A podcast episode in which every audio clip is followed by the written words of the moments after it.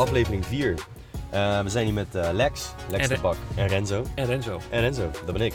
Ehm, aflevering nummer 4 over gedrag en gedragsverandering. We gaan het vandaag hebben over de allesbepalende factor voor gedragsverandering. Absoluut geen onbelangrijke. Vorige keer, in aflevering 3, hebben we het gehad over hoe gedrag tot stand komt. Dus het is een aanleiding of een trigger. Daarna is er het gedrag zelf. Wat heel belangrijk is, is dat het waarneembaar is. Dat het objectief is. En daarna is er een consequentie van gedrag. Over het stuk consequentie gaan we nu wat meer, gaan we wat meer inzoomen.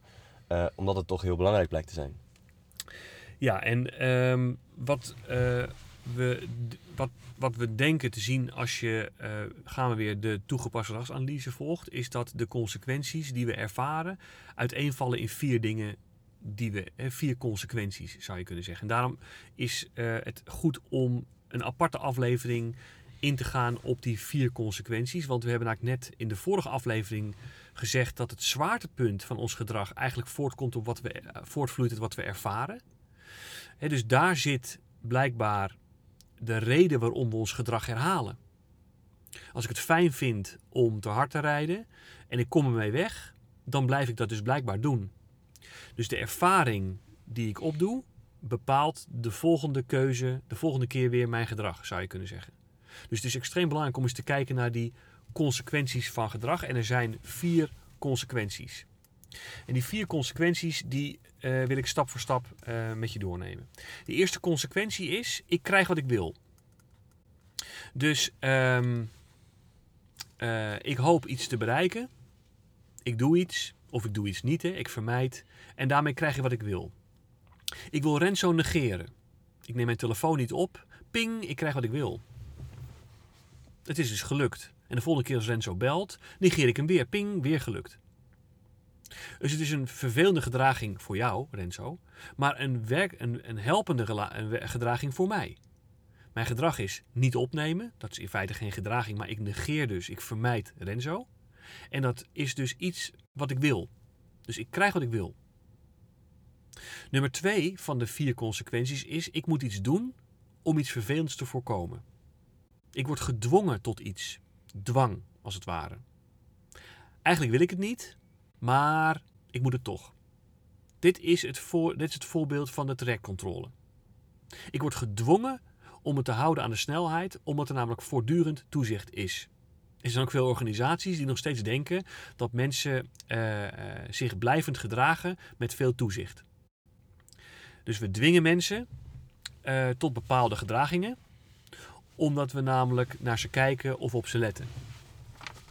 Ik moet dus iets doen om iets vervelends te voorkomen. Dat is consequentie 2. Dus ik doe mijn paraplu omhoog als het regent. Ik word gedwongen door de weersomstandigheden om mezelf droog te houden. Is dat intrinsiek? Nou, liever niet. Maar ja, als ik niet nat wil worden, word ik gedwongen om dat te doen. Dus ik wil voorkomen dat ik nat word, daarom doe ik mijn paraplu omhoog. Consequentie 1 is ik krijg wat ik wil. Conseque- Consequentie 2 is ik wil iets vervelends voorkomen. Consequentie 3 is, ik krijg iets wat ik niet wil. Ik had op iets gerekend, maar nu krijg ik iets anders. Dit noemen we ook wel straf. De tweede van de consequenties noemen we dwang. Ik word gedwongen tot iets. De derde is straf. Ik krijg iets wat ik niet wil. Ehm, en straf is een hele bekende, een hele bekende methodiek om ook mensen te dwingen tot ander gedrag.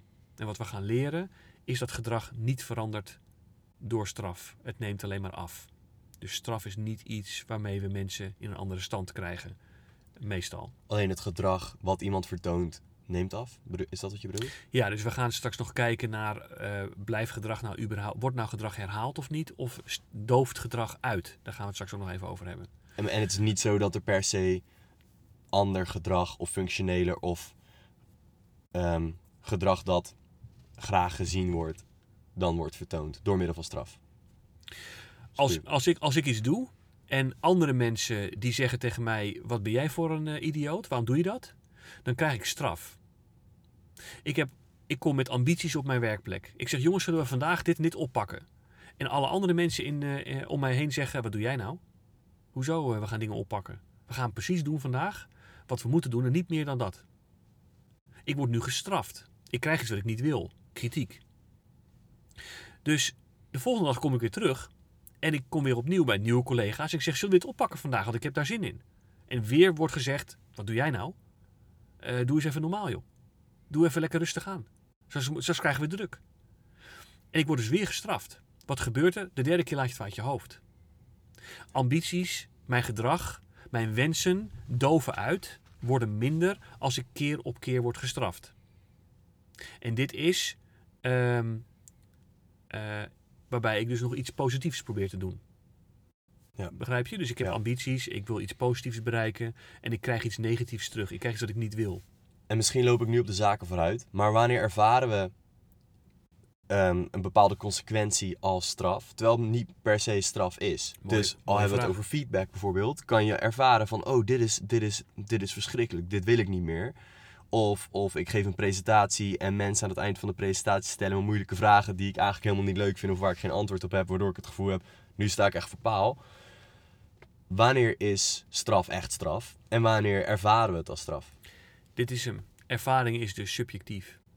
Als ik ehm, eh, in mijn jeugd door mijn ouders voortdurend ben gestraft, dan is eh, mijn eh, gevoeligheid voor straf misschien wel veel minder groot dan iemand die nog nooit zwaar vermanend aangesproken is. Ik ken mensen die op hun 20ste, 25ste, 30ste, 35ste voor het eerste werkplek betreden en die kritiek horen. Voor die mensen voelt iedere vorm van kritiek als een zware straf. Ik krijg iets wat ik niet wil hebben. Maar dat komt omdat namelijk eh, het nog nooit eerder voorgekomen is, tussen geboorte en vandaag, dat ik aangesproken ben op mijn functioneren. Er zijn mensen die voortdurend aangesproken zijn, gestraft zijn, eh, kritisch aangesproken zijn, gekleineerd zijn, vernederd zijn, een heel leven lang. Die mensen ervaren jouw kritiek niet als straf. Die zeggen, oh, dat is gewoon een normale manier van doen. Ja. Het moeilijke is dus dat wat een mens als straf ervaart, afhankelijk is, ja, in de eye of the beholder zeggen de Amerikanen. Het hangt dus helemaal af van wat je perspectief is op eh, eh, en hoe zwaar je tilt aan wat je niet wil hebben, maar wel krijgt. Ja. Dus wat straf is voor jou, wat dwang is voor jou, wat werkt voor jou, zijn dus subjectieve dingen die voortgekomen zijn uit alles wat je hebt meegemaakt tot nu toe eh, en jouw weging daarbij. Waar we het over gehad hebben in de eerste aflevering. Vierde consequentie is verlies, boete, zou je kunnen zeggen. Ik raak iets kwijt wat ik had. Ja. Dus nu komt die opgeteld. Ik krijg iets wat ik wil. Ik wil iets vervelends voorkomen. Ik krijg iets wat ik niet wil. Ik raak iets kwijt wat ik had. Dat zijn de vier consequenties die er zijn. Volgens deze wetenschap zijn er niet meer consequenties dan dat. Ja. En heel belangrijk, we hebben vier basisemoties. Ik ga ze zo doornemen met je. En die vier basisemoties zijn rechtstreeks gerelateerd, als je het wil geloven, aan deze vier consequenties. Je kunt dus aan de emotie van iemand zien, als die emotie geuit wordt, wat iemand ervaart. Dat stelt deze wetenschap. Ja. Ik krijg iets wat ik wil, daar word ik blij van. Ook als het vervelend gedrag is, maar ik voel me er goed bij, dan voel ik daar blijdschap bij. De emotie is dus blijdschap. Als een baby geboren wordt, heeft hij vier emoties. Blijdschap is de eerste. De tweede emotie is angst. Als ik ergens toe gedwongen word, ik wil iets voorkomen, iets vervelends voorkomen, weet je nog, consequentie 2. Ik word gedwongen tot iets dat heeft een relatie met angst. Ik wil eigenlijk iets niet doen. Ehm, ik ben terughoudend, ik ben er bang van, ik vind het vervelend, ik ben er terughoudend van. Dus bij dwang hoort angst. En angst hoeft niet altijd super zwaar te zijn. Want angst, ik denk als wij denken aan angst, dan zien we iemand bibbelend in een donkere kamer, huilend. Maar het kan al zijn, even om het voorbeeld van net weer aan te halen, het kan al zijn, ik ben bang om nat te worden. Precies. Ja, Dus het klopt. hoeft niet per se super zwaar. Je hoeft er niet, Klopt. niet per se super zwaar aan te tillen. Klopt.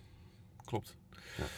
De derde is straf. Ik krijg iets wat ik niet wil. En dat is gekoppeld aan boosheid. Mensen die boos worden, krijgen dus straf. Erf- sorry, ik zeg het verkeerd. Mensen die boos worden, ervaren straf. Mensen die angstig zijn, ervaren dwang. Mensen die blij zijn, ervaren iets positiefs. Ja. Boze mensen ervaren dus straf. Ik krijg iets wat ik niet wil. Verdrietige mensen zijn iets kwijtgeraakt.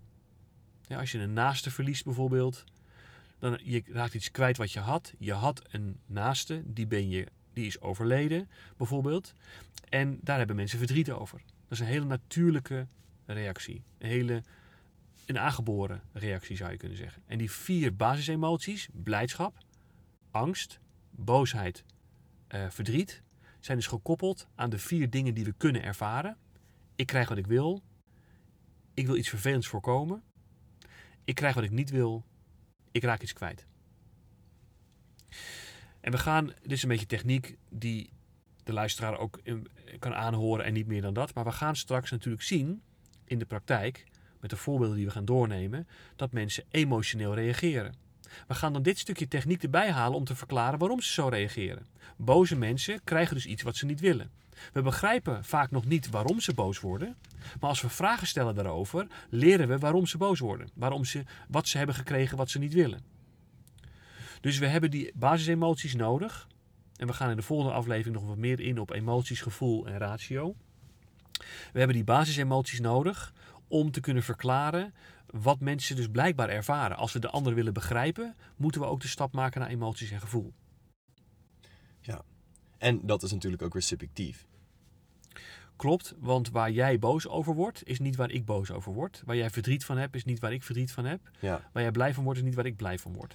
En de een heeft natuurlijk ook meer een soort, misschien zou je wel kunnen zeggen, basisemotie. Waar de ene persoon veel sneller gefrustreerd is en de ander veel sneller verdrietig is. En het gevoel heeft, mij wordt alles ontnomen. Waar de ander misschien het gevoel heeft, ehm, ik moet allemaal dingen. En dan komen we in een ander domein en die gaan we raken in de volgende aflevering. Zijn mensen gereguleerd in hun emoties? Kunnen, hebben ze grip op hun emoties? Kunnen ze hun emoties eh, verbergen als dat moet, als dat sociaal passend is? Hebben mensen, of, of laten mensen hun emoties de vrije loop? Ik zie mensen boos worden op ongepaste momenten. Ik zie mensen verdrietig worden op ongepaste momenten. Ik zie mensen angstig zijn als dat niet nodig is. Voor de omgeving betekent dat veel. Want als iemand namelijk emotioneel wordt, dan heeft de mens daaromheen, de mensen daaromheen, altijd daar een behoorlijke. Die, die, die, die reageren altijd behoorlijk heftig op. Dat is logisch, want emotionele mensen maken veel impact.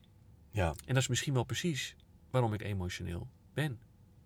Want als ik namelijk ja, wil vermijden of ontsnappen, of de aandacht naar me toe wil trekken, dan heb ik misschien wel geleerd tussen geboorte en vandaag dat mijn emoties rijkelijk laten zien werkt. ja. Daar gaan we het straks over hebben in een volgende aflevering. Ehm, nu in ieder geval wil ik even, even een samenvattingje. Er zijn dus vier consequenties die we ervaren. Ik drink een glas water en het is dus of ik krijg wat ik wil. Eh, ik word gedwongen om water te drinken, want ik ben in het ziekenhuis, ik heb een onderzoek nodig en daar moet ik veel voor drinken. Ik krijg wat ik niet wil. Ik heb spa rood gekregen, ik heb spa blauw gevraagd. wat is dit nu weer? Boosheid, irritatie, of ik heb, ik heb dorst en ik heb een glas water in mijn hand, maar iemand pakt hem van me af en zegt: Lex, ik eerst. En vervolgens heb ik dorst. En dat geeft mij verdriet, zou je kunnen zeggen. Want ik raak kwijt mijn mooie glas water. En ehm, wat hiervan, van deze vier, is de meest, zou je kunnen zeggen, belangrijke of de meest impactrijke? Ehm, op welke manier heb je de meeste impact op gedragsverandering? Dat is een belangrijke vraag, denk ik. Dat is een hele goede vraag. En daarmee komen we terug op die splitsing tussen wanneer houden mensen nou gedrag vol en wanneer gedooft gedrag uit. Wat we zien is dat bij eh, blijdschap en dwang mensen gedrag volhouden. Bij blijdschap wil je het volhouden, bij dwang word je gedwongen om het vol te houden. Ik moet die paraplu omhoog houden, anders word ik nat. Dat is een hele directe consequentie. Precies. Bij straf en boete zie je dat gedrag uitdooft. Mensen die eh, krijgen wat ze niet willen, mensen die iets kwijtraken wat ze hadden, dat zijn mensen die zichzelf terugtrekken. Ik kwam eerst met ambities binnen en ik heb steeds minder het idee dat ik mezelf hier kwijt kan. Ik ga minder zeggen, ik trek me meer terug. Laat maar, het heeft, toch geen nut. Dus als je zegt, hoe houden we nou gedrag in stand? Hoe komen we tot de gedragsverandering? Dan moeten we dus blijkbaar zoeken in blijdschap, ik krijg wat ik wil. Of in angst, dwang. ik dreig met iets vervelends om gedrag te zien. eh, om, om gedrag te zien eh, blijven. Hè? Dus, dus dat gedrag wordt volgehouden, zeg maar. Bij die dwang en die angst, dat zie je vaak terug ook in organisaties. Die denken dat via toezicht, handhaving, eh, continu instructies geven, eh, dreigen met negatieve consequenties, dat daarmee mensen blijvend ander gedrag gaan vertonen. Je moet nu dat protocol volgen, anders hebben we met elkaar een functioneringsgesprek. Nou, wat blijkt? Op het moment dat die leidinggevende of dat die dwang aanwezig is, dan houden mensen het gedrag vol, maar je voelt hem al aankomen. Zodra het stopt met regenen, klappen mensen hun paraplu weer in. Dus zodra de leidinggevende niet aanwezig is, is het, komt het oude gedrag weer terug. Dus mensen houden gedrag bij dwang wel vol, zolang die dwang er is. Als die dwang wegvalt, stoppen mensen met het zich gedragen op die nieuwe manier en gaan we terug naar het oude gedrag. Dus hier ligt ook niet de sleutel voor gedragsverandering. De trekcontrole is daar een goed voorbeeld van. Als je Rotterdam binnenrijdt, dan heb je op een gegeven moment borden van 80 km per uur. Iedereen rijdt daar nog 100, 120. Tot de, eh, wat is het, het, het, het- de camera's komen. Iedereen daar op de remmen gaat, 80 gaat rijden. Tot ze Schiedam binnenrijden en daar zijn de camera's er weg en pssst, een gas erop. Dit is een voorbeeld van dwang. Zijn deze mensen intrinsiek gemotiveerd om zich precies te houden aan de snelheid? Nee. nee. Toezicht leidt tot dwang en die dwang zorgt ervoor dat mensen zich eraan houden. Maar hebben we daardoor betere verkeersgebruikers? Nee. nee. Dus waar moeten we het zoeken? De laatste van de consequenties in blijdschap. Als mensen dingen doen die bij hun passen, als mensen krijgen wat ze willen, als het binnen de referentiekaders past van mensen, dan houden mensen het gedrag vol. Dus ik dronk eerst heel weinig water. Nu drink ik veel water. Het blijkt voor mij te werken. Ik voel me er fitter door. Dus ik herhaal het. En dit is een leuke, want dit is waar het complex wordt ook. Eh, als we kijken naar de vier redenen of de vier functies van gedrag, is ook dit waar wordt iemand blij van, is natuurlijk super subjectief. Want als ik alleen maar aandacht wil, dan ga ik gedrag vertonen, dan ga ik de marathon rennen en dan denk ik van kijk eens, ik heb de medaille, kijk eens ik heb deze medaille. En daarom wil ik de, wil ik de marathon gaan rennen. Maar als ik op concrete doelen zit en denk van ja, maar ik word helemaal niet gelukkig, want ik, heb helemaal, ik krijg pijn in mijn knieën en, eh, en ik krijg blessures in mijn heup of ik krijg een blessure in mijn heup, waardoor ik niet meer kan sporten en niet meer gelukkig kan worden. Want sport is voor mij gewoon goed in mijn vel zitten en, en me gelukkig voelen in principe en, en gezond zijn. Ehm, dan zie je dat, dat ook je goed voelen weer eh, subjectief is. En eigenlijk wordt het zo heel complex. het, het wordt dus heel individualistisch, zeg Ja. maar. Dus dus eh, wil je mensen meekrijgen in een gedragsverandering, zal je aan moeten sluiten bij het referentiekader. Jij zegt net, mijn referentiekader bij sporten is me goed voelen. Als we dingen doen waarbij ik me kan goed voelen door activiteiten te doen, dan heb je mij mee.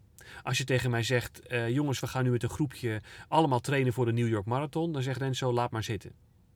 Dus we kunnen in beide gevallen praten over zullen we hardlopen met elkaar. Dan zeggen zowel de Renzo's als de andere mensen zeggen ja is goed. Maar zodra we gaan uitsplitsen wat we dan precies gaan doen, is, wordt de een daar blij van en de ander zegt van nou dat is een vorm van dwang. Ik word nu gedwongen om een marathon te lopen waar ik eigenlijk helemaal geen behoefte aan heb, dus laat maar zitten. Ja. En dit maakt gedragsverandering altijd een moeilijk onderwerp, omdat we namelijk eh, afhankelijk zijn van het referentiekader van, het, van de persoon in kwestie. Waar jij blij van wordt, is niet waar ik blij van word. Eh, er zijn natuurlijk dingen waar we allemaal blij van worden. Maar zeker als je kijkt naar organisaties en het beïnvloeden van gedrag, dan zie je dat men eh, ja, toch vaak naar dwangmiddelen grijpt om iedereen in het gareel te houden. Omdat het veel meer tijd en energie kost om te bepalen waar de groep blij van wordt. Dat vraagt wat uitzoekwerk. En ervoor zorgen dat je het op een passende manier waardeert. Dat je goede consequenties biedt. En gaan we het er nog meer over hebben hoe, hoe je in kan zien waar iemand gelukkig van wordt? Of waar iemand blij van wordt? Ja, we gaan, we gaan ehm, door het verklaren van gedrag straks, in, in latere afleveringen, gaan we dus door het praktische gedrag van iemand, kunnen we zien waar dus blijkbaar iemand van is. Waar dus blijkbaar iemand zich goed bij voelt. En dat wil soms zeggen dat iemand veel te hard rijdt op de snelweg. Dus ik bedoel te zeggen, ongepast gedrag vertoont. Er zijn dus mensen die ongepast gedrag vertonen voor anderen, maar zich er wel goed bij voelen. En dan wordt het lastig. Maar dat is voor de volgende keer. Ja, volgende keer. Hartstikke goed. We hebben het gehad over alles bepalende factor van gedragsverandering. Het zijn eigenlijk de drie factoren. De samen, of sorry, de vier, eh, Consequenties. vier consequenties. Samenvattend, heel kort. Ik krijg wat ik wil, leidt tot blijdschap. Eh, ik moet iets doen om iets vervelends te voorkomen. Dat is een vorm van dwang. Leidt tot angst bij mensen. Ik krijg wat ik niet wil, leidt tot boosheid. Ik raak iets kwijt wat ik had, leidt tot verlies.